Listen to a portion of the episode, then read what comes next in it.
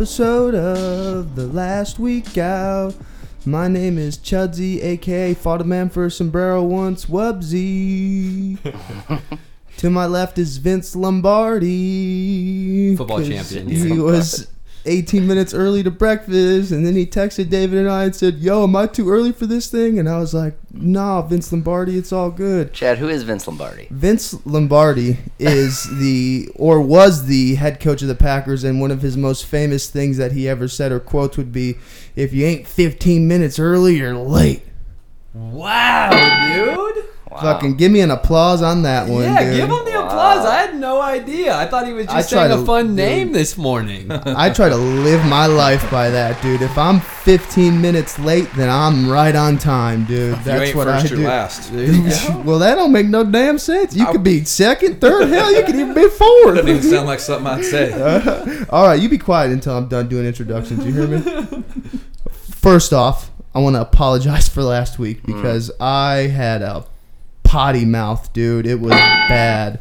It was really bad. So, my listeners out there, if you're part of the Catholic matriarchy or any kind of religious, you know, thing, uh, or just you- a decent human or being. just a decent human being who doesn't like cursing. I am so sorry for last week, and I am gonna do my best to not let that happen again, and I promise you that. So, Vince Lombardi to my left, Doctor David Slack to my right on the ones and twos. that.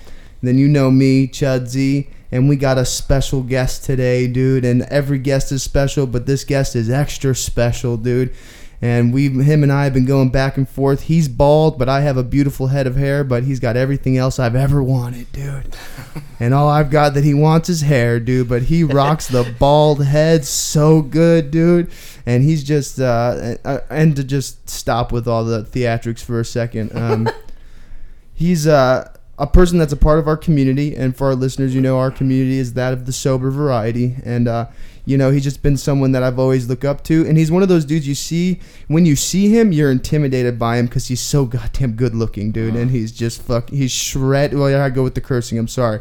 He's shredded and breaded dude and he's a good looking dude. And he is a ceo an entrepreneur and just a light he's the beam of light and a dark, dark world, and his name is Mr. Estel Wallace. Woo! Hey, and so about five minutes ago, right before we started, I was Oh, like, "Hey, yeah, Chad, yeah, you gonna yeah, remember yeah, the yeah, plugs?" yeah, and he's yeah, like, "Yeah, dude, I got it. Leave me alone." Yeah, yeah, yeah, yeah. Hey, Yeah. hey, hey, hey, let me tell you something right now, dude. I am the commander. I am Commander Coyote, and you know what, dude?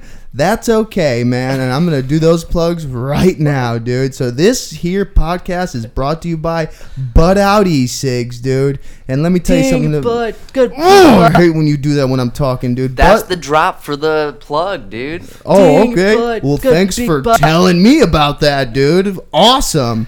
So, Butt Out E-Cigs, dude. They got an online store and they got everything you need: hardware, juice, memes. They don't got memes, but you could. David, get memes on the website for the for the people, dude. People Done. want to see memes, dude. Done. And guess check this out, dude. They're gonna you put in a promo code last week out, Anthony. What are they gonna get if they put in that promo code? You guys will get 20% off anything you buy, and you can ship it directly to your door. It's like Amazon for your vape needs. Wow. Because Mm-hmm, you can't get vape stuff on Amazon, dude. I've tried. Trust me. And just yeah, get on there, dude. Twenty percent off. It's a great deal. Uh, that lo-fi banger. Our intro music is brought to you by DJ Devin Hancock, and all our banners and artwork uh, is brought to you by Sissy Art. And you can follow them on Instagram, and they got some really cool stuff going on. Now I'm gonna pass it to Vince. Okay. Thank you. Estel, thanks for coming, man. Thank you for having me. Yeah, no, seriously. I know you're a, uh, I know you're a busy guy, um, and so I appreciate you fitting us into our schedule. Breakfast was great. Um, I know a lot about you, but I'm going to act a bit naive to a little bit of your background, just because it's best for our listeners. So I'll ask you uh, rhetorical seeming questions. Sure, anything you like. Okay. So um, tell us a little bit about where you come from. Where were you born? Oh, you're gonna start way at the, From the back. very Let's go way back. From the very beginning. Where were you? To a time long, long ago in a galaxy far, far away. uh, I was born in the sticks, place called Clinton, Missouri. Mm. Uh, my biological parents are alcoholics. Never really straightened out. Was left in foster care. Uh, not sure the age, somewhere between six and nine months old. I don't know. And then was adopted at about a year and a half, maybe 20 months. Was adopted by my grandparents on my dad's side. Okay. Was that out in Clinton, Missouri? That was in Clinton. Okay. Did you have siblings that were in foster care with you? Uh, no, I have uh, a year later, approximately the same month. Or I'm born in October, so either in September, October of the next year, '78, my biological mother gave birth to another son. To her recollection, that it was a boy, but it was closed adoption. Never been able to find him. Really? Yeah. So that's So your half brother is out there somewhere. Either half or whole. Uh, she claimed it was uh, my biological father's. That he's a whole brother. Uh, of course, he claims it's not. So is Wallace your grandfather on your dad's side? Yeah. name? Yeah. Yeah. Okay. So Clinton, Missouri, you grew up there. You went to school there. No, no, no. I grew up out here. Okay. I was adopted just before I was two, moved out here. So I did pre K, kindergarten, through high school, everything out here. How were you as a student? Uh, terrible. Really? Yeah. You're so you're a smart guy. Well, I appreciate the vote of confidence, but no, uh, was never cared for scholastics. Uh, was interested in music, uh, skateboarding. Did you ever get the teachers coming down and telling your parents, "Oh, he has so much potential. He just doesn't apply himself." yeah. Oh, it's the worst. Yeah, that was the talk. That was the regular talk. uh, I'm I'm older. I'm 41 now. So when I was a little kid, we didn't have the internet yet. So report cards had to be walked home. Yeah, there was some there was some buffer of like ah, report cards didn't come to this week. Yeah, yeah. yeah. They went missing. You could get away with that a little bit, not too long, but So did bad in school. Did you stay in school? Did you finish? uh, I did not. I failed the fifth grade. Wow. I failed the fifth grade in public school, and was put into private school, private Christian school. Were they like diagnosing you with stuff for the reason, or were you just kind of like an No. unruly kid? Yeah, it's just a tough kid. Uh, They never diagnosed me with anything. I never saw a therapist or anything. No. Ended up uh, at parochial school, fifth grade through sophomore year, and I declared I would not return. I'd finally had my fill, and went back, returned to public school, went to Arcadia High School, where I, I rejoined all my classmates from my childhood. A lot of those kids I still hung out with over the years, but this is my neighborhood. But I went back to school, did junior year, and most of my senior year I did not graduate Arcadia High School. Yeah. Skateboarding, degenerate lifestyle. Yeah, I was a blackout drinker by sophomore. Sophomore, junior year, like end of my sophomore year, I was a blackout drinker. Who'd you learn that from? You I just picked drank. it up and just drank. Yeah, video games. Yeah. well, the older kids, were you hanging out with the older kids? not particularly. No. No. Were you a have a- popular kid? So I have I have three I have four I have three uncles plus my biological father on in in my household. So I grew up having basically three brothers and an absentee biological father. So by law all three all four of them are my brothers. Did so? Did your dad come in the picture in, intermittently between all of this? Yeah, his name's Scott. Uh, I never, I never called him dad. Uh, my adopted parents, I always called mom and dad. Didn't- Right. I didn't know I was adopted till I was seven. Okay. So as I got older, yeah, there were some there were some random meetings. I got to meet him uh, that first time when I was seven, and then later, I don't know when I was maybe twelve or something. Then again, uh, I guess I must have been eighteen or nineteen, and I dosed him one time actually. What does that mean? I gave him some really strong LSD. Holy shit, dude! I didn't really know the guy. I knew he's I Wait, knew like he's- on purpose, or you slipped it into his drink? No, he he took it Okay, willingly. okay. He took it willingly. but he's been in and out of recovery my whole life. Never never been present in my life. I really don't know the guy. Which is interesting because my my parents that adopted me, they'd always warn me like, "Hey, you should be careful around alcohol. We've got alcoholism in our family. Your biological father's an alcoholic." And so I knew what AA was and I'd heard of the Salvation Army and things like that, and I'd always whenever I thought of him, that's what I equated. I equated it to a bunch of weird old guys that smoke and drink coffee and don't stay sober. That makes sense. Yeah, it's just some weird shit for old people that doesn't work. Mm-hmm. Kids are usually. This is something that I'm picking up on the more I talk to people. Is kids are like incredibly resilient, and so were you resentful as a kid at this man? Not knowing, not really consciously as a kid. Not until, not until I, not until my alcoholism and drug addiction really took hold. Then I started getting pretty pissed.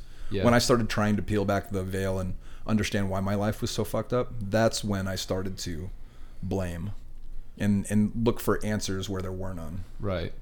Oh, it's his fault. so you. You're He's not my dad. He's the reason I got a receding hairline at 19. right, it's pretty close. Yeah. so you are dropping out of high school. What's your ambition at that time in your life? Anything? No, not uh, skateboard. Yeah. Go to all the places I saw in uh, 411 videos. Yeah. Old school. Old school. Who is your favorite skateboarders back in the day? Oh, Jamie Thomas. Okay. Ed Templeton. Leap of Faith. Yeah, yeah, of course. Okay, okay. Yeah, Ed Templeton's cool. That's Toy Machine stuff. I Yeah, remember I got yeah. a signature from him back when I was a kid. Yeah, Bam Margera when he was amateur. CKY2K stuff. Yeah, spent a summer skateboarding with uh, Jim Greco and Ali Boulala. What, dude? That's sick. Yeah, they're That's they're nuts. I don't know what those guys are up to today. Uh, I, but Alcoholism. maybe I honestly have no idea. But we drank a lot then. We drank a lot then. All we did was drink and skate. And there are there are times looking back uh, at those years of my life that there were there was fun in it. It's not like it was all misery. Mm-hmm. uh, and I think it's that way for a lot of people. But by and large, there, I was always trying to find a way out of it. Mm-hmm. I was always trying to find a way out of it and couldn't couldn't piece that together. Uh, no, no real ambitions. I wasn't good enough to go pro at skateboarding. I was pretty good, but not good enough to make a living at it. And I wasn't really good at anything else. And I had a, I had uh, full blown alcoholism, you know. So I, there was no, there was no. I didn't go to college. I didn't have any trade. I didn't have Were you into like were you dating at all or just kind of being a floozy? more on the floozy side. Really, um, I don't know if you want to get into all this stuff, but uh, yeah, my relationships with women were very bad uh, until I got sober. It was literally doing a sex inventory for the first time. Complete paradigm shift. Hadn't had a spiritual awakening of any kind. Right. Literally had a did a fifth step and was like treated women differently, like the next day moving forward and have sense. That's powerful stuff.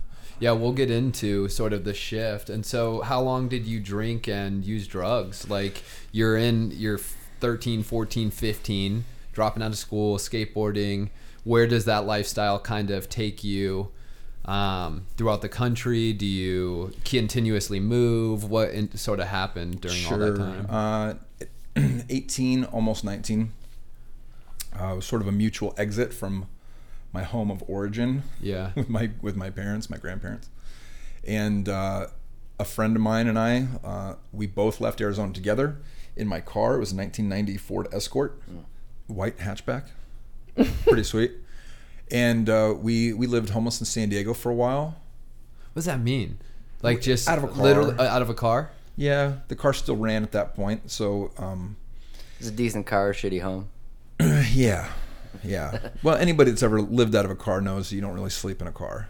Not I mean, you comfortably. can. No, sleeping in a car is like having sex in a car. It sounds a lot better on paper than it than it is in It actual turns practice. Yeah. But I mean, any place to be homeless, San Diego's got to be the spot. Any place to have sex is.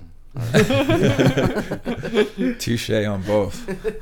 Yeah, uh, it wasn't. Yeah, well, not the worst place uh, geographically. There's a lot. There's look, the United States is a level four income country, so it's like you could be homeless anywhere within this country and not be too bad. And then you start adding geographic region of like, yeah, a place like San Diego that doesn't get hotter than 90 and doesn't get colder than like 50. Yeah, it's pretty sweet. hmm Yeah, in context. And so, how long do you do that? Uh, about a year. Traveled up and down the, the West Coast. Uh, stayed in Santa Rosa for a while. Stayed in uh, San Bernardino for a while. Yeah. Yeah, we went to a, a rainbow gathering. If you're familiar with these things, these I don't hip- know what that is. hippie gatherings from these are it's like the like the people that go like there's a subculture of people that go to like Burning Man and go Mhm. and used to follow the dead and Phish. Yeah, our guy last, our our guest last week was a avid dead follower. So Phish, he, he was a so he's follower. so he's probably been to at least one rainbow family gathering. Okay. But they're big hippie gatherings. Uh, they're usually around Fourth of July, and they're massive, thousands, sometimes tens of thousands of people. So did you you did that once though? You weren't like a big hap- follower. no, very haphazardly. I'm not really a hippie. Um, I got. We were in Santa Rosa, uh, stealing watermelons, cooking ramen in the park, sleeping at the skate park, just skating every day, and getting high and drinking. And some guys we were smoking weed with were like, "Dude, you guys going to this thing in the woods?" And we're like, What thing in the woods? Yeah, I think we are. I'm interested already. Will there be drugs there? yeah, so they were just like, yeah, it's a bunch of hippies. They smoke a bunch of weed and they take hallucinogens, and yeah, it lasts for a few weeks. It's this like festival thing. We're like, cool. Thought it'd be a few hundred people. We got out there. It was like, it was like fifty thousand people. My mind was blown. My buddy and I that drove there together. We parked my car. We went down and we set up. Everybody, nobody uses money. They all trade, right? Bartering. Yeah, so we lay out like a towel because we don't have any blankets because we're not hippies. We're like we're like grungy homeless skateboarder city kids. So we like throw out a towel like a beach towel with like old skate shoes and shit. and people just start handing us LSD and mushrooms, and we start frying. Dave was like, "I'm gonna go check out some other stuff." I'm like, "Cool," and we got separated for like five or six days. when I finally made it back to the car, and I mean, you guys have been to a drum circle. Yes. All right, so drum circle's like four or five hundred drums deep.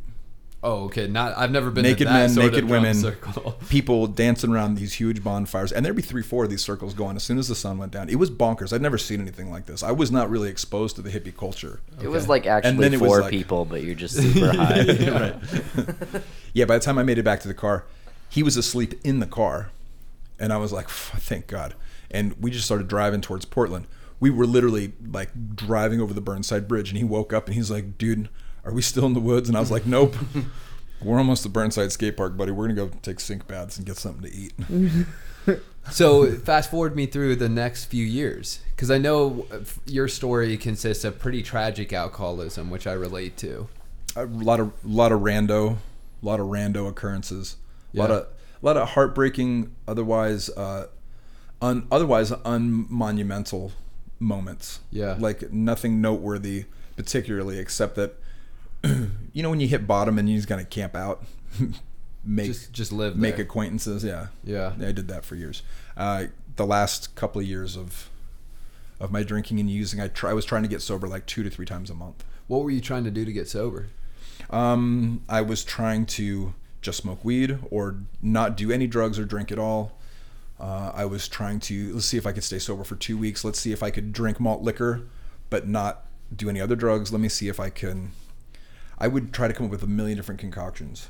Did you have anybody around you that was modeling for you how to functionalize this stuff? No, no, didn't know anybody that was sober. Yeah, it's, I remember feeling like that. Was I was just kind of winging it, but I knew that I didn't want to use. Yeah, I felt like I was the only person trying to stay sober out of the people I knew, because everybody I knew was dying, going to prison, or was in as bad or worse shape than I was. I mean, I knew that there was a D Day was coming. Like I had the. It was like an army, like a, like an, like a ghost army after me, as you know. You guys know what it feels like Yeah, well, in the last days of using. Like I knew this somehow or other, this was gonna this was gonna go bad and it was gonna end. I'm about to use the title of the movie in the movie right here, but take me to the last week out. uh, last week out, I get. all right, I'll tell you the long version. I guess I'll try and shorten where I can. I decide I'm walking down the street. I've just traded a uh, an expensive mountain bike. By expensive, I mean probably like five or six thousand dollar mountain bike for uh, Pretty expensive. Yeah, that's very for expensive. yeah for in the world of mountain biking, it's like a real bike. Yeah, Um, that's like a decently functioning car. Yeah, I traded it for a quarter ounce of methamphetamine, fifty bucks, and a pocket knife. And I'm and Do you I'm make s- them throw in the pocket knife? You're like, give me that knife. Yeah, I'm gonna need. I need I this. need a knife, right? I need I, I didn't couldn't afford a gun. I'm not a very good fighter, so I uh, I'm walking down the street as loaded as I could get myself, and the feeling is not in my stomach that I've had since I was a little kid. Walking a bad report card home, for example. Yeah, how old are you? When, When this, this last week, I'm 26. Okay. 26 and you know five or six months and uh, this this feeling this this feeling that my life is not what it was supposed to be and that it's instead of and I couldn't even articulate what my life was supposed to be at that point Mm-hmm. but I knew I was so far removed from it and I was just disgusted and remorseful and misanthropic and suicidal borderline we'll say suicidal I never actually attempted Mm-hmm. although I thought about it a lot of time a lot of times um, and as I was walking down the street I couldn't shake that feeling I couldn't put enough drugs in my body to shake that feeling. And I knew I knew the gig was up. I knew it, something had to change. Either I had to I either had to pony up and end my life or or try and figure out what getting sober looked like because I couldn't understand how how else to manage. And I ended up going uh, trying to get in the Salvation Army. I couldn't get in right away. It's not like you just walk up and they take you. I called down there and they're like, "That sounds great. You need to drop a clean UA, and we only do intakes on Tuesdays." Yeah, dude. And I'm like, "Oh fuck." I'm like, it took everything in my soul, what's left of a soul, to call, pick up the phone and call you. Now you're telling me I have to do all this shit. So they, uh, yeah, they gave me the parameters. I'm sleeping outside. I'm picking cigarette butts in front of a Circle K on 44th Street in Osborn. Oof. It's my hood too. It's where I grew up. And I'm picking cigarette butts. And a kid that I went to high school with, uh, his family's pretty successful. They run an AC business, still do. And he had just gotten out of prison about a year before that. So he's buff, dude. He's driving a big work truck. He's clean cut. He's working at the family business. He's doing great. He pulls up and he sees me and he's like, Estel? And I'm like, hey. What's up, dude? I'm so happy to see you right now. Hey, you got a dollar? And uh, he asked me how I was doing, and I was like, you know what, man, What for, dick. for the first time, I'm trying to I'm trying to get sober. And he was like, for real? And I, was, I said, yeah, man, I'm gonna go to the Salvation Army as soon as I can drop a clean UA. I'm hoping by Tuesday. And he was like, all right, man, cool. Puts me in the car, took me to his house, let me sleep on his couch for like four nights. Oh, nice. I watched I watched them uh, eat, drink, and be merry, and I did not I did not engage in drinking or smoking the bong with them, and I was able to get into the Salvation Army. He gave me a dollar twenty five. What was a dollar fifty? Dollar twenty five, I think, to ride the bus down. Yeah. And I checked in. My, my UA was still hot after six days. So for anybody listening that thinks they can pull off a clean UA in three days, that's not true. Uh, it's a myth. It is a myth, and I thought that for so long. Three days drinking bleach, taking niacin. Right. Anyway, after being there nine days, or being in there three days, I had to stay sober. Six days, got in. I'm there. I'm nine days sober. Full blown, full blown. I mean, you could call it a panic attack, but it's it's really it's really me unable to deal with the overwhelming reality of my own life. Tears streaming down my face, nut, guts twisting into knots. And I and I packed my shit and I left. On my way out the door, Chris King actually tried to stop me. No kidding.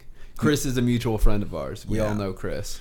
Yeah, he's uh, executive director over at 5A. He was uh, he's my oldest friend in sobriety. He he was like, dude, there's nothing out there for you, and I was like, fuck this place. And I just walked out. I walked out the door. I went and I uh, I got high with this biker chick I know. And when I got high that time, the drugs worked again, and it felt like this.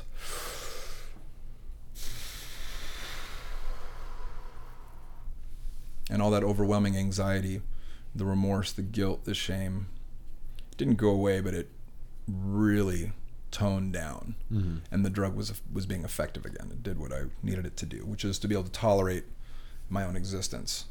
So it did that, and I I got picked up on ASU campus a few days later on a children's mountain bike, looking for a better bicycle to steal. So this was not a five thousand dollar bike. nope, no, no. Was reintroduced to twelve step fellowships uh, in Durango jail, Nice. and yeah, checked into the solution when I got out of jail. Backpack with one change of dirty clothes, a pair of bolt cutters, and a kitchen knife. Oh my god. They let you keep the bolt cutters. Yeah, they gave them back to me. Nice. Super weird. For uh, our listeners, the solution is a sober living. We call it a halfway house.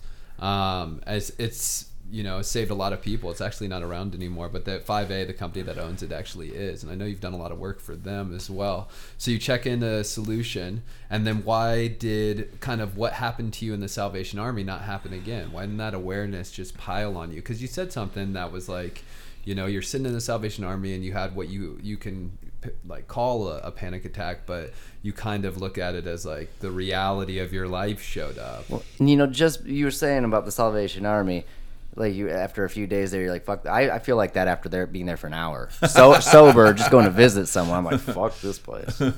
hey, watch your language, please. Um, what was different was while I was in Durango jail, I heard a guy uh, who brought in a 12 step meeting share his experience. And even though externally our circumstances were very different, he's what we call a high bottom, and I'm more of middle to lower bottom. He he shared very specifically about the feelings, about how he felt, why he couldn't stay sober because he fucking hated himself and he hated the world around him. The longer he stayed sober, the sicker he got, until he finally gave in and drank, which alleviated the pressure. But then he couldn't drink responsibly, so then his life would spiral out of control after a few months, and then he'd get sober again. And as he ra- went round and round that that cycle verbally, and mm-hmm. it was able to articulate it, that connected with me.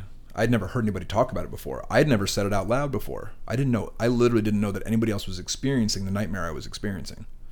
To hear him sh- to share it, talk about it openly, and then name it, I was kind of blown away. Yeah, man. And then they gave me a big book. Uh-huh. So I'm in I'm in Durango reading this little tiny book, being like having the, having like aha moment after aha moment. Like, have you guys fucking seen this thing? written in the 30s, it's written about me. You know, I'm having one of those. I'm having one of those newcomer moments. That man is on fire.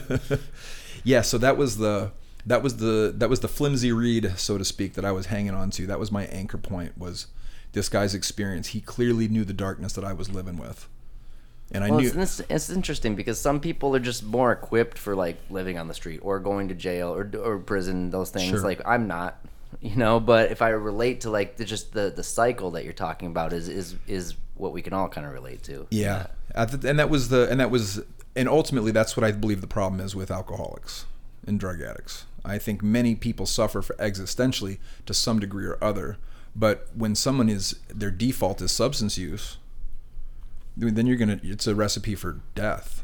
If you if you can't become if you can't discover and fulfill your own purpose in life and the only thing you can do to to, to not feel that to not engage in that existential suffering is to get loaded dude i have bad news. This ends bad for you and everyone you know i mean that's that's not that's not there's not a happy ending in that story. It's awful. And you guys know from personal experience and from how many people you've watched mm-hmm. struggle with this.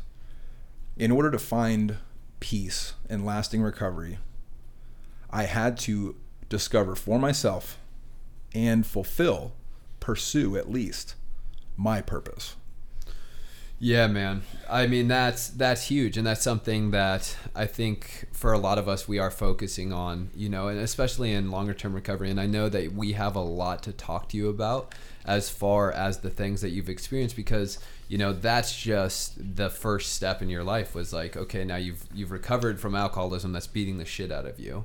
And then we know that you know there's been quite a trek after that and that's going to be some really powerful stuff. We're at the 29 minute mark. What we're going to do is we're going to take a break and we'll just pick up from here and kind of go through a few things going on. Thank you guys so much for listening and uh we'll be right back. See you in two minutes and 37 seconds. Yeah.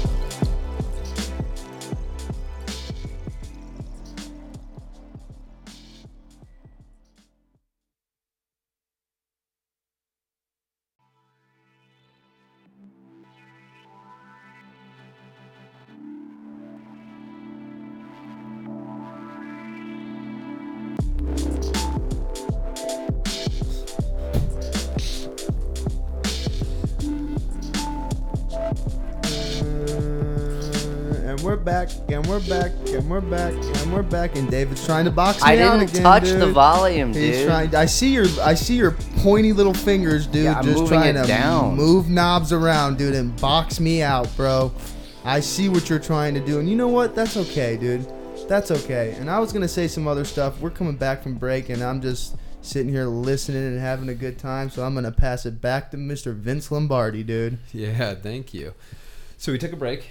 Uh, Estel's covered a lot of ground, and uh, I've known you, Estel, for six some years, and I know that there's a couple of things I really wanted to touch on um, that you've gone through, and we talked before, and so you get into recovery, and that's where we were at last. Your life seems pretty small, fit in a backpack with bolt cutters and a pocket knife. You basically said, Kitchen knife. yeah. big one And looking at your life now, um, you are a father, You are a husband.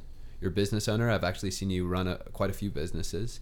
Um, you're a role model in our community, and I'm sure other communities as far as business and things of that nature goes. So I kind of want to talk about that transition for you because, you know, no going from no ambition and then getting into recovery.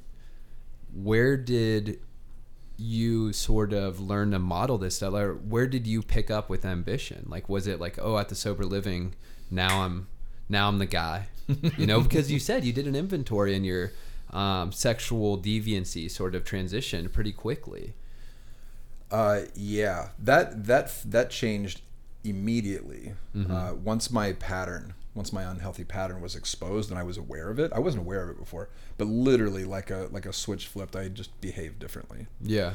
Um, with, with in respects to finding ambition, so the first you know couple of years of recovery was just chopping wood and carrying water Right. just learning how to do the daily thankless tasks of normal human life, getting on with the business of living and being a decent human being. And in that, I found my purpose in life Which is. to be a good dude and help people. Yeah. Mm, That's really at the core. That's it. you're fulfilling that purpose, dude. Well, I appreciate that. That's uh, that's what I'm up to. Um, and in that, that's that's taken on a lot of different forms. But around two and a half years of sobriety, I had I kind of came to a head with just being a good 12 step member and working a shitty job and not being in very good shape and not really bringing a lot to the table of life. And unable to really articulate it, what I think happened is after my dad died, Your my grandfather. your grandfather. Yeah. Uh, he died when I was 18 months sober. And as I healed through, he died in Christmas time. So as I hit two years sober, like around that time, I I was starting to manage that grief. And, and I, I came to the conclusion that I wasn't going to get loaded, that I wasn't going to return, that knot wasn't going to return to my stomach. And when that when that became apparent that I wasn't I wasn't done for, that my life wasn't over, and that I was probably going to live and I was probably going to stay sober as long as I kept doing this stuff. The very next thought was like, "Oh shit. Yeah, there's a lot of work now. I don't know what I want to be when I grow up." I'm fucking 29 years old. I got no clue. So what did you do? Um, I got I got busy with my sponsor. I got uh, got some pen and paper, and I started putting down. Started my first attempt at articulating what I wanted my future to look like. And I started reading. I became an avid reader. It's weird. I like uh, I within a within a, like a six month period, I became like this Type A personality, and just I read a lot, and I my work ethic got really good, and I started. I joined a gym. I started a business. It wasn't like one day, like, hey, I'm gonna go take on the world. It just, you know, I was sick of being skinny fat, and so I joined a gym. And the girl I was with was like, "You're never gonna go," and I was like, "I'm gonna try." so I'm gonna go do this. Did you go? Yeah, I She- still go. Does she like your Instagram posts? I don't know. I'm not. Uh, I haven't been in contact with her in a long, long time. Yeah, Actually, dude. Because I win. hey, your your Instagram when you're in the selfie with your kids in the mirror in the bathroom and you got your shirt off, I'm like, dude, that's The fif- That's a cute kid. I'm not talking about the little girls. I'm talking about you. My 15 year post. Yeah. Thank you. Um, yeah, you know, uh, I had these self limiting beliefs about money and about family and about fitness and about ultimately about my self worth that I think got turned on its head. And there was a lot of there were a lot of things that played into it, and the result was a, a new ambition for life, a new a new hunger for life to go out and push the envelope, and with a with a with a solid home base, a solid foundation of like, I'm gonna be a good 12 step guy. I'm gonna sponsor people. I'm gonna try to be the best person I can with everybody I meet, and try and help out as often as I can. With that as the foundation, and like, I was like, what's the worst that's gonna happen? I live in a shitbox anyway. Right. Like, why don't I just try and start a business? I can always go get another crappy job.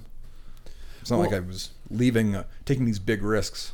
on a daily basis, how do you not sort of fall back into whatever it was that was going on prior. Because I, I mean, for our listeners, what we hear is like, so you you stop drinking, you stop smoking meth.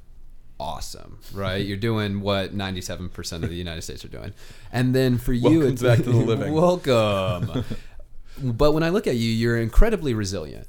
You know, like I, I don't remember a time, and and you're probably you obviously go through things, and for you, how do you stay in this mindset that you're in right now? Uh, it's self fulfilling, uh, just like the just like the negative self talk and the self limiting beliefs. It's it works conversely. Okay. So when the creative process takes hold, uh, it works. It works on pretty much everything. Um, you know, you think about something, you talk about it, and you do it. In 12 step recovery, we're taught the opposite, right? You act your way into right thinking. And with that, armed with that, I then was able to go out and start recreating through that same creative process in reverse all kinds of new habits. So it was Acting first. yeah, then- acting first. Yeah. Like I'm going to go to the gym even though I'm not in good shape. Yeah, and be a pro. Right. And be I don't know. consistent. I don't know where this is going to go or if it's ever going to go anywhere, but I'm fucking going today. Yeah. And you can't convince me otherwise. I'm going to go today. Well, and then hmm. with family, because this is one thing that I've got to watch um, firsthand for you is I've. When did you get married? Got married in 2010, November. How long do you know your wife before that? Ooh, three years. Right. You're one of the guys that's like, I knew. Yeah. Uh, not right away, Okay. but I knew when I decided to ask her. I knew. I was actually a, quite the little self-discovery process. I remember becoming- you and I had a conversation about a toothbrush once. Yes, that the toothbrush story. That shit's real. Yeah. Well, and for me, you were a big advocate for me to shit or get off the pot. That's literally what you said, which I, I probably wouldn't use that term so anywhere else in my. It life. is very romantic. But you were like, you got to make a fucking decision, man, because you're, you're going to create a lot of harm here if you just keep dragging your feet. Yeah, and that's what the toothbrush story is about. Is the same thing. It's like, are you going to commit to this? Are you going to give this the fair shot? Are you going to give this thing that you've been trying consciously to manifest for years? Are you actually going to go through with it? Because if you're not, you're gonna, you're gonna, you are gonna create harm. Give us the toothbrush story because people are going to be like, "What's he talking about?" It's a good story. Um, my wife, when we were just dating, uh, we didn't live together or anything. Uh, she was spending the night more and more often, and she got up one day and she was brushing her teeth, and I was like, "That's not my toothbrush." She's like, "No, it's my toothbrush," and I'm like, "What's your toothbrush doing at my house?" right? And needless to say, that created an argument that was like ended with her leaving and us not talking for a day. And in that, but that that produced a conversation, right? That opened up the doorway of communication around where do you want this to go? Is the what is this to you? And we were both able to kind of ask and answer those questions. And the result was, well, then why don't we plan on start finding a place? And eventually we found a place together that we both picked out and we lived together a couple of years and then marriage was very similar. It was I called my sponsor like, "Hey, listen, I'm at a place where I'm either going to break up with this girl Mm-hmm. and break her heart or I'm going to marry her." He's like, "Oh, you're scared? Mm-hmm. You're scared of commitment?" And I said, "Well, I guess I've never done this before." And uh and I don't know that I'm ready to be to not be single ever again. Yeah. And it's not like I wanted to go out and whore around necessarily, Mm-hmm. but there's it's so much more than sex that we're talking about. We're talking about like you're married. Mm-hmm. We're talking about the finding a common ground on literally every aspect of your life. Right. There's nothing that's going to be untouched. It doesn't mean you have to compromise. It doesn't mean you have to be inauthentic, but it does mean you have to cooperate Yeah. And and coordinate. Yeah. And it's, it's it's a lot, dude. It's a lot. And anybody who gets married flippantly, just cavalierly, like, oh, we just love each other so much, like, yeah, good luck with that. Y'all better start talking Right. and figure out if you guys are really compatible when the thing when things get messy, because life is messy. Well, and did your grandparents, who are your parents, model for you what a good relationship was?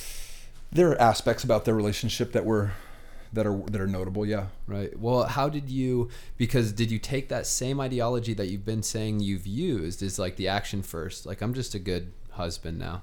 That's what I am now, and kind of learn because I know you guys have been through some trials, and I want to talk about them. Sure. But for you, it's like, how is this being in a relationship? How did you manifest knowing what to do, or or you're just figuring it out constantly? Oh, we're just figuring it out constantly. Yeah. And having the humility to listen when when uh, when my partner opposes me as opposed to just getting defensive and that's easy to do and I've done that many times so I'm not going to say that I haven't right.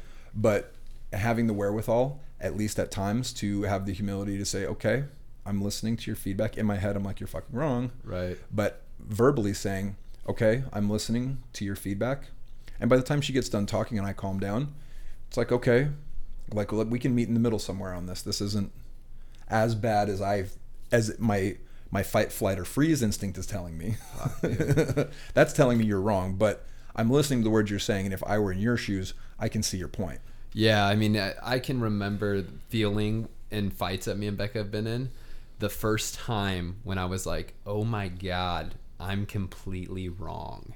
And like, there was no way out of it, but admitting it, like, I couldn't talk around it healthy. anymore. It's healthy. Like, I'm defeated, man. And I, I was like, you know, everything I've been arguing about for the past 15 minutes, like, you're right. You're, you're right. You're actually, I'm not just saying you're right. You're and actually that's a right. and that's a muscle. The more you exercise it, the better you'll be able to use it. You'll be able to use it when it's when it when that's the accurate result. When you are wrong, just be able to be like, ah, shit, I was wrong on that one, honey. Sorry, my bad. Deeply What? wrong. Tell me the details of your side again, because I'm now on your side. And maybe I don't know if you've had this experience, but I'll have I'll have similar you know experiences with uh, with my partner, and uh, part of me will be like I'll just be quiet and I'll listen and I'll hear to what she has to say, you know. But like part of me's like, don't be a bitch, don't be a bitch, stand up for yourself. Do you have those voices too? Uh huh. And do you realize that they're more than likely extremely delusional as well?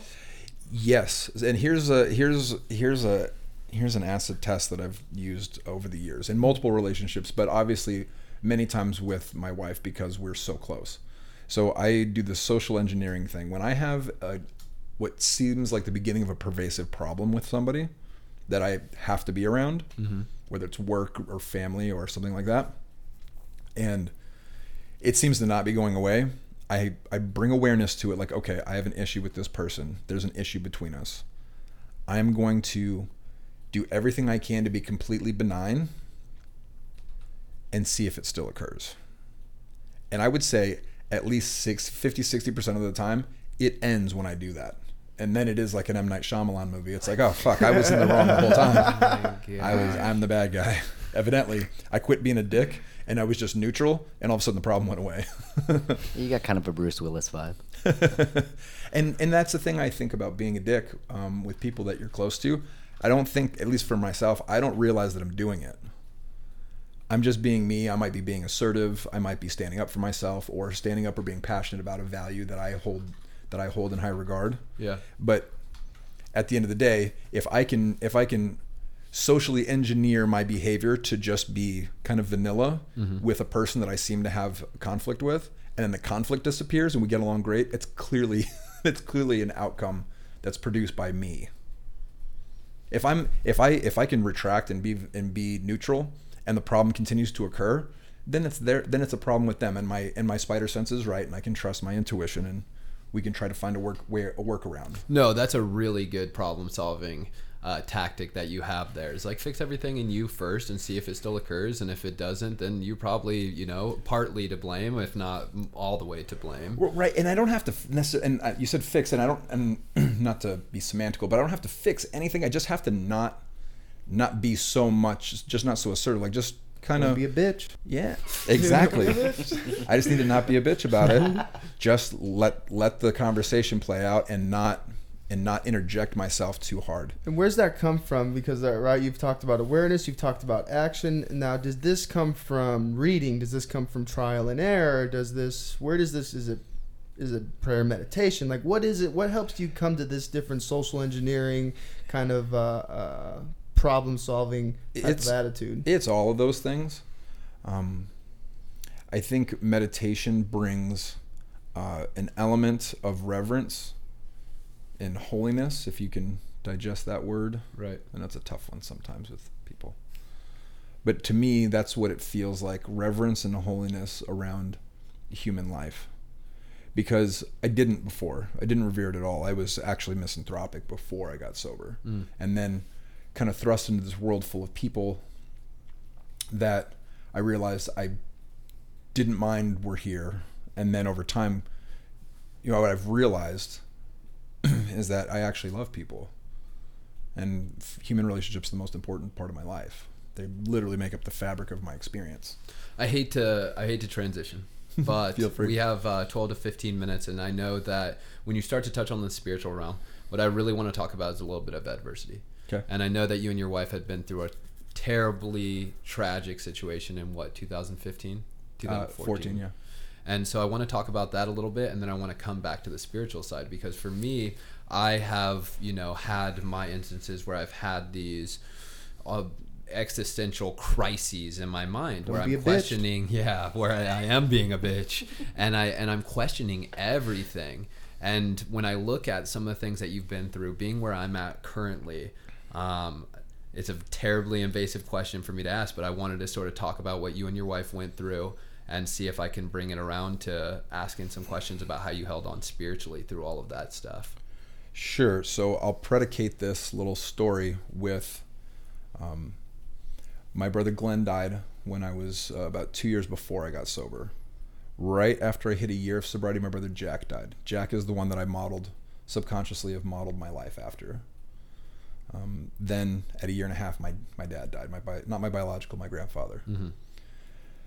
Then, when I was 10 years sober, my son, which we'll unpack. Mm-hmm.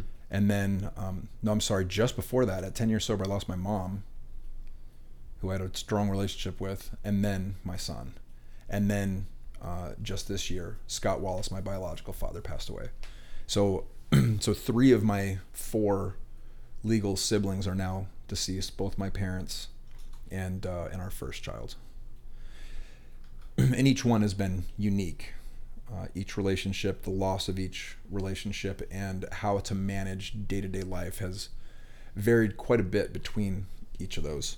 Um, but with Shepherd specifically, um, so for anybody that doesn't know me or this story, uh, my wife and I wanted to have a home birth. We planned a home birth. We did not have a doctor. We had a midwife and a doula. Uh, our son was healthy. Uh, we had a we had an ultrasound. We had a couple of ultrasounds. The most recent one it was maybe at like six or seven months gestation. Big, healthy child, male, which would have made my mom happy had she still been alive. I'm the last male Wallace in my family, and all my brothers had girls. And uh, it turns out he had uh, a vel- what's called a velamentous cord insertion. So it's where the umbilical cord uh, would normally uh, be connected at the very heart of the placenta. Instead, it was connected to the veiny membrane on the outside. So normally they're very weak. Uh, when your when your son is born, you'll be able to hopefully cut the cord, and you'll see firsthand how how leathery, how thick that tissue is. But the veiny membrane on the outside is weak and thin, and so it, he got plenty of blood flow, oxygen, nutrients back and forth. But as he grew, at eight and a half months gestation, he rolled over in her tummy in the middle of the night, and it pulled the pulled the veins apart, and he suffocated in the womb. Uh, how far? Eight and a half months. He weighed he weighed as much when he was born as my next child, my daughter, did when we brought her home from the hospital.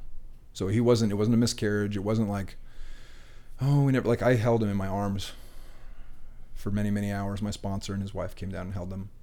Patty, Patty's my sponsor's wife. Patty held our son, my son Shepherd, in her arms for at least two hours. I mean, it was, it was uh, probably the hardest thing I've ever, I've ever had to sit with. and we've had miscarriages before, just to be completely transparent, and those weren't necessarily easy. But by comparison, me being a male, not having had any connection, you know, uh, before birth, holding his lifeless body in my arms you know, a connection is formed. The possibilities, the future, and all of that vanishes. Uh, he was cremated. We keep him. Uh, we keep his in a tiny urn like this, and uh, his uh, keep that in a picture of him right because I have lots of pictures of him. He was born. He has a Yeah. birth certificate. Yeah, no. Uh, but we keep him right on the bathroom counter, so I see his picture every day, and and uh, his his younger sisters talk about him, and they ask questions. So, how did you and your wife do after that? And I, I don't mean to be insincere. I mean, I, it's terribly, I'm terribly sorry, and I've told you that over and over um, throughout a relationship. How did you guys survive that? Um, I want to say uh, God, uh, love for each other, love independently for ourselves. Mm-hmm. Uh, I think there's losing anyone, losing anyone that's close that you have a deep affection for is very, very hard on the spirit. I've watched family members go through it. I've been through it, and most people, uh, you know, when you're in your 20s, or say even by the time you're 30, have lost a grandparent or something like that. Um, to have lost someone really close to you, really close, uh, is is heartbreaking at a whole, at this whole other level, that you don't you don't get over it. It's not a breakup. It's not something that you move past. Um, those that have that have dealt with grief and loss uh, all kind of speak the same language, and that's the healing process is one where you be, you begin, however ineffectively, learning how to manage day to day life with a new with a new normal, with a new default setting that includes a whole fuck ton of heartbreak. I mean, it's it's really that simple. You learn how to go to work even though you're heartbroken. You learn how to go to birthday parties and do Christmas and Well, and you guys did more than that. You did more than just get back into life. You guys went back at it. You guys went out and tried to have more kids and and successfully. We did, we did. Um, and I got to tell you, uh, seven eight months into our pregnancy with our with our first daughter, Fuck. Nicole looked at me and she said, "If this baby doesn't make it, I'm done." Right. And you know, with tears in her eyes, and I said, "I get it. Yeah. I get it." Was there a lot of m- not- m- maybe misguided isn't the right word, but just like nowhere to point anger? Oh yeah, Yeah. And Yeah. Did it did it come across with the two of you, or was it were you guys able to kind of capture it and, and direct it the right way? Uh, that's that's probably the best way to say it. Uh, we I don't know that we did it the right way necessarily, but we certainly didn't do it the wrong way. Yeah. We didn't cast blame at each other. Um, the blame wasn't inward at all, and we didn't and we didn't really blame uh, the medical community. Uh, there are there are ways we could blame um, the the person that gave us the last ultrasound, for example. It can't the his what the his condition could have been detected on an ultrasound. Uh, it is detectable, but it's not looked for. Actually, the protocols uh, it's not it's not something they look for because it's pretty rare. It's not so rare that it doesn't have a name or something. Like it happens. Velamentous cord insertion is an unfortunate uh, circumstance that happens to lots of babies in this country and around the world.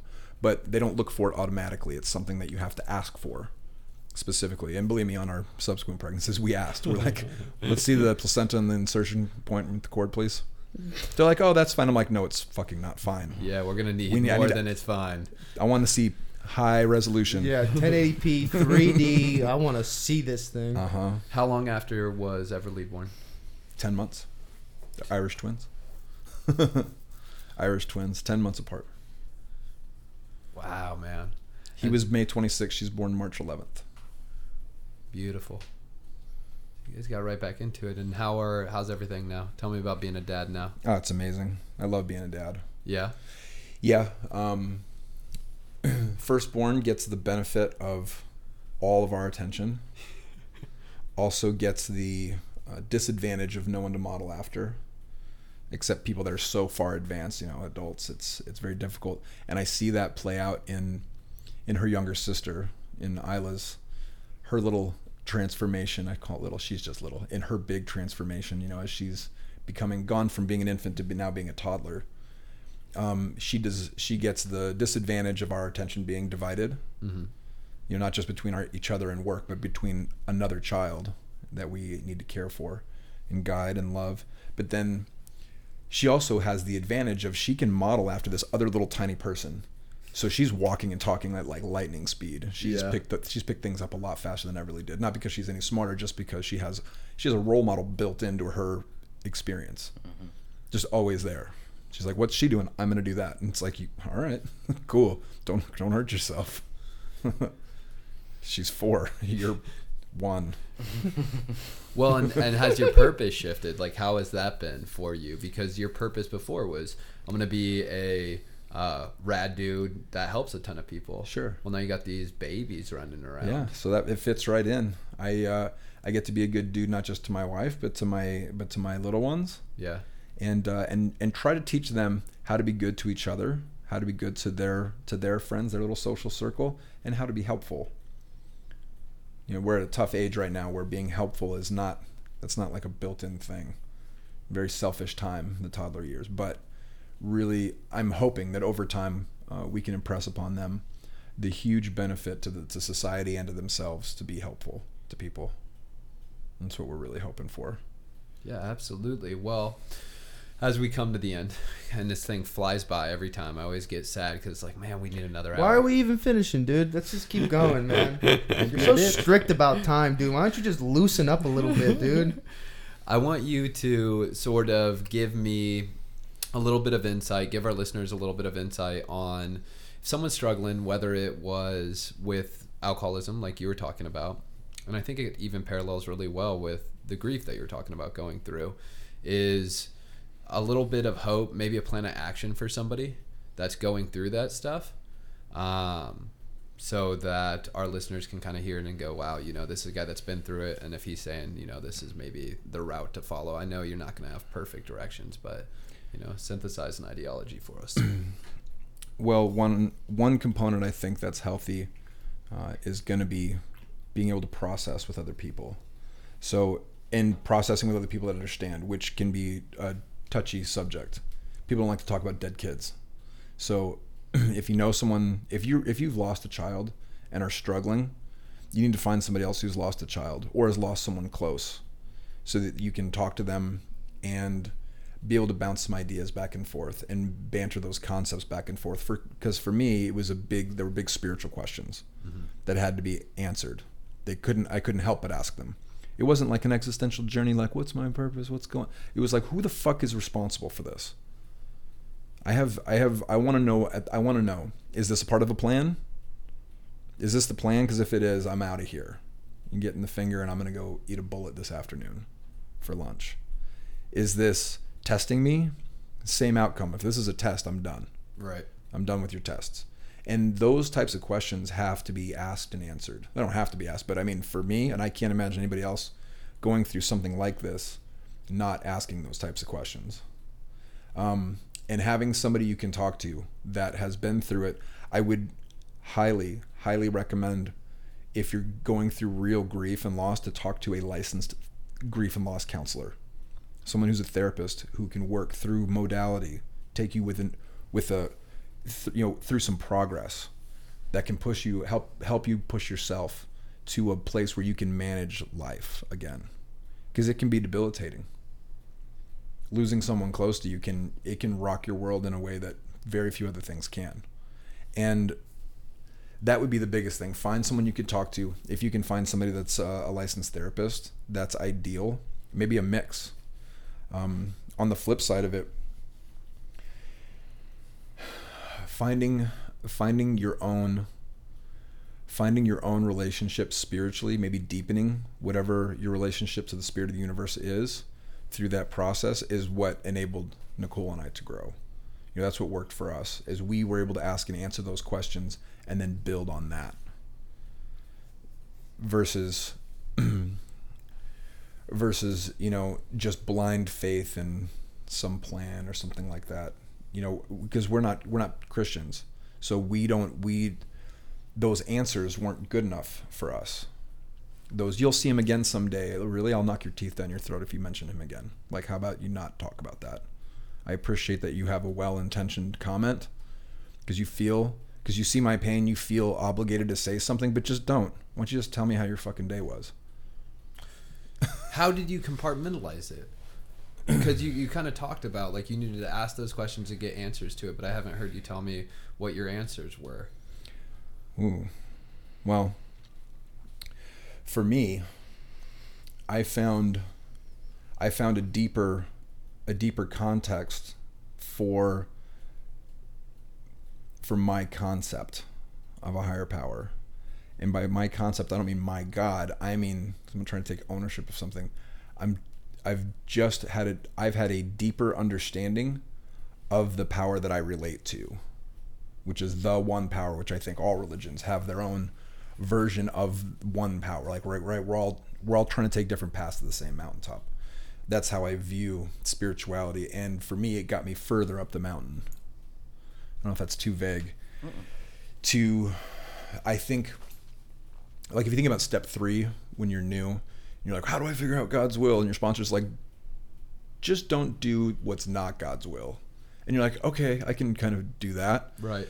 that's sort of been my spiritual path, um, especially after after loss, has been, well, what is what is God? If God's gonna get me through this, so to speak, what is God? Well, I don't have that answer per se, but I do have. I can also ask myself, is God testing me? And go through and go through the pain of asking that question, and the answer I came up with is no. No, there's no test. This isn't a test. Okay, so did God take my son from me? That's another question I asked. And the answer I came up with was no. He wasn't stolen from me. He didn't belong to me to begin with. We're all children. We're all wild animals wearing vans. you know, we're wild animals wearing shoes. And nature is a is a beautiful and violent whirlwind of energy, man. Sometimes babies die, sometimes people get hit by buses Mm-hmm. sometimes human beings subjugate entire other species for food production. I mean, I don't know how else to say it. It's a gnarly thing that we're a part of. Right. This experience. Think about the poor chickens, man. Fucking chickens, dude. Dude, don't don't even Don't- get me don't get Chad fucking started. started. I just cursed now, dude. Oh my gosh. But it's the it's but that plays a role in my in my view of spirituality. You hear and I hear people when they're questioning like they're trying to get their arms wrapped around spirituality because they need to get sober. And they're like, "Well, how can there be a god if he lets all this stuff happen?" I'm like, does it have to be in that tiny little framework of some puppet master Santa Claus that rewards and punishes? Can are you capable of imagining or conceiving a, a different a different layout? Maybe it doesn't maybe it doesn't work that way at all. Have you considered that?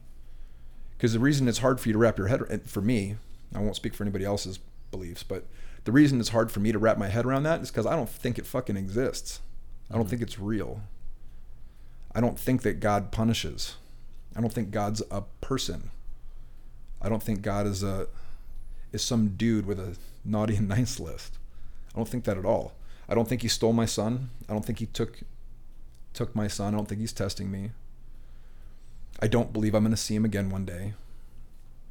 I believe that the energy that is in all of our bodies, in the bodies of these cats, the bodies of the grass outside, the, the electrons in the cement in the floor, everything, all comes from the same melting pot. That's what I believe. the force. Sure.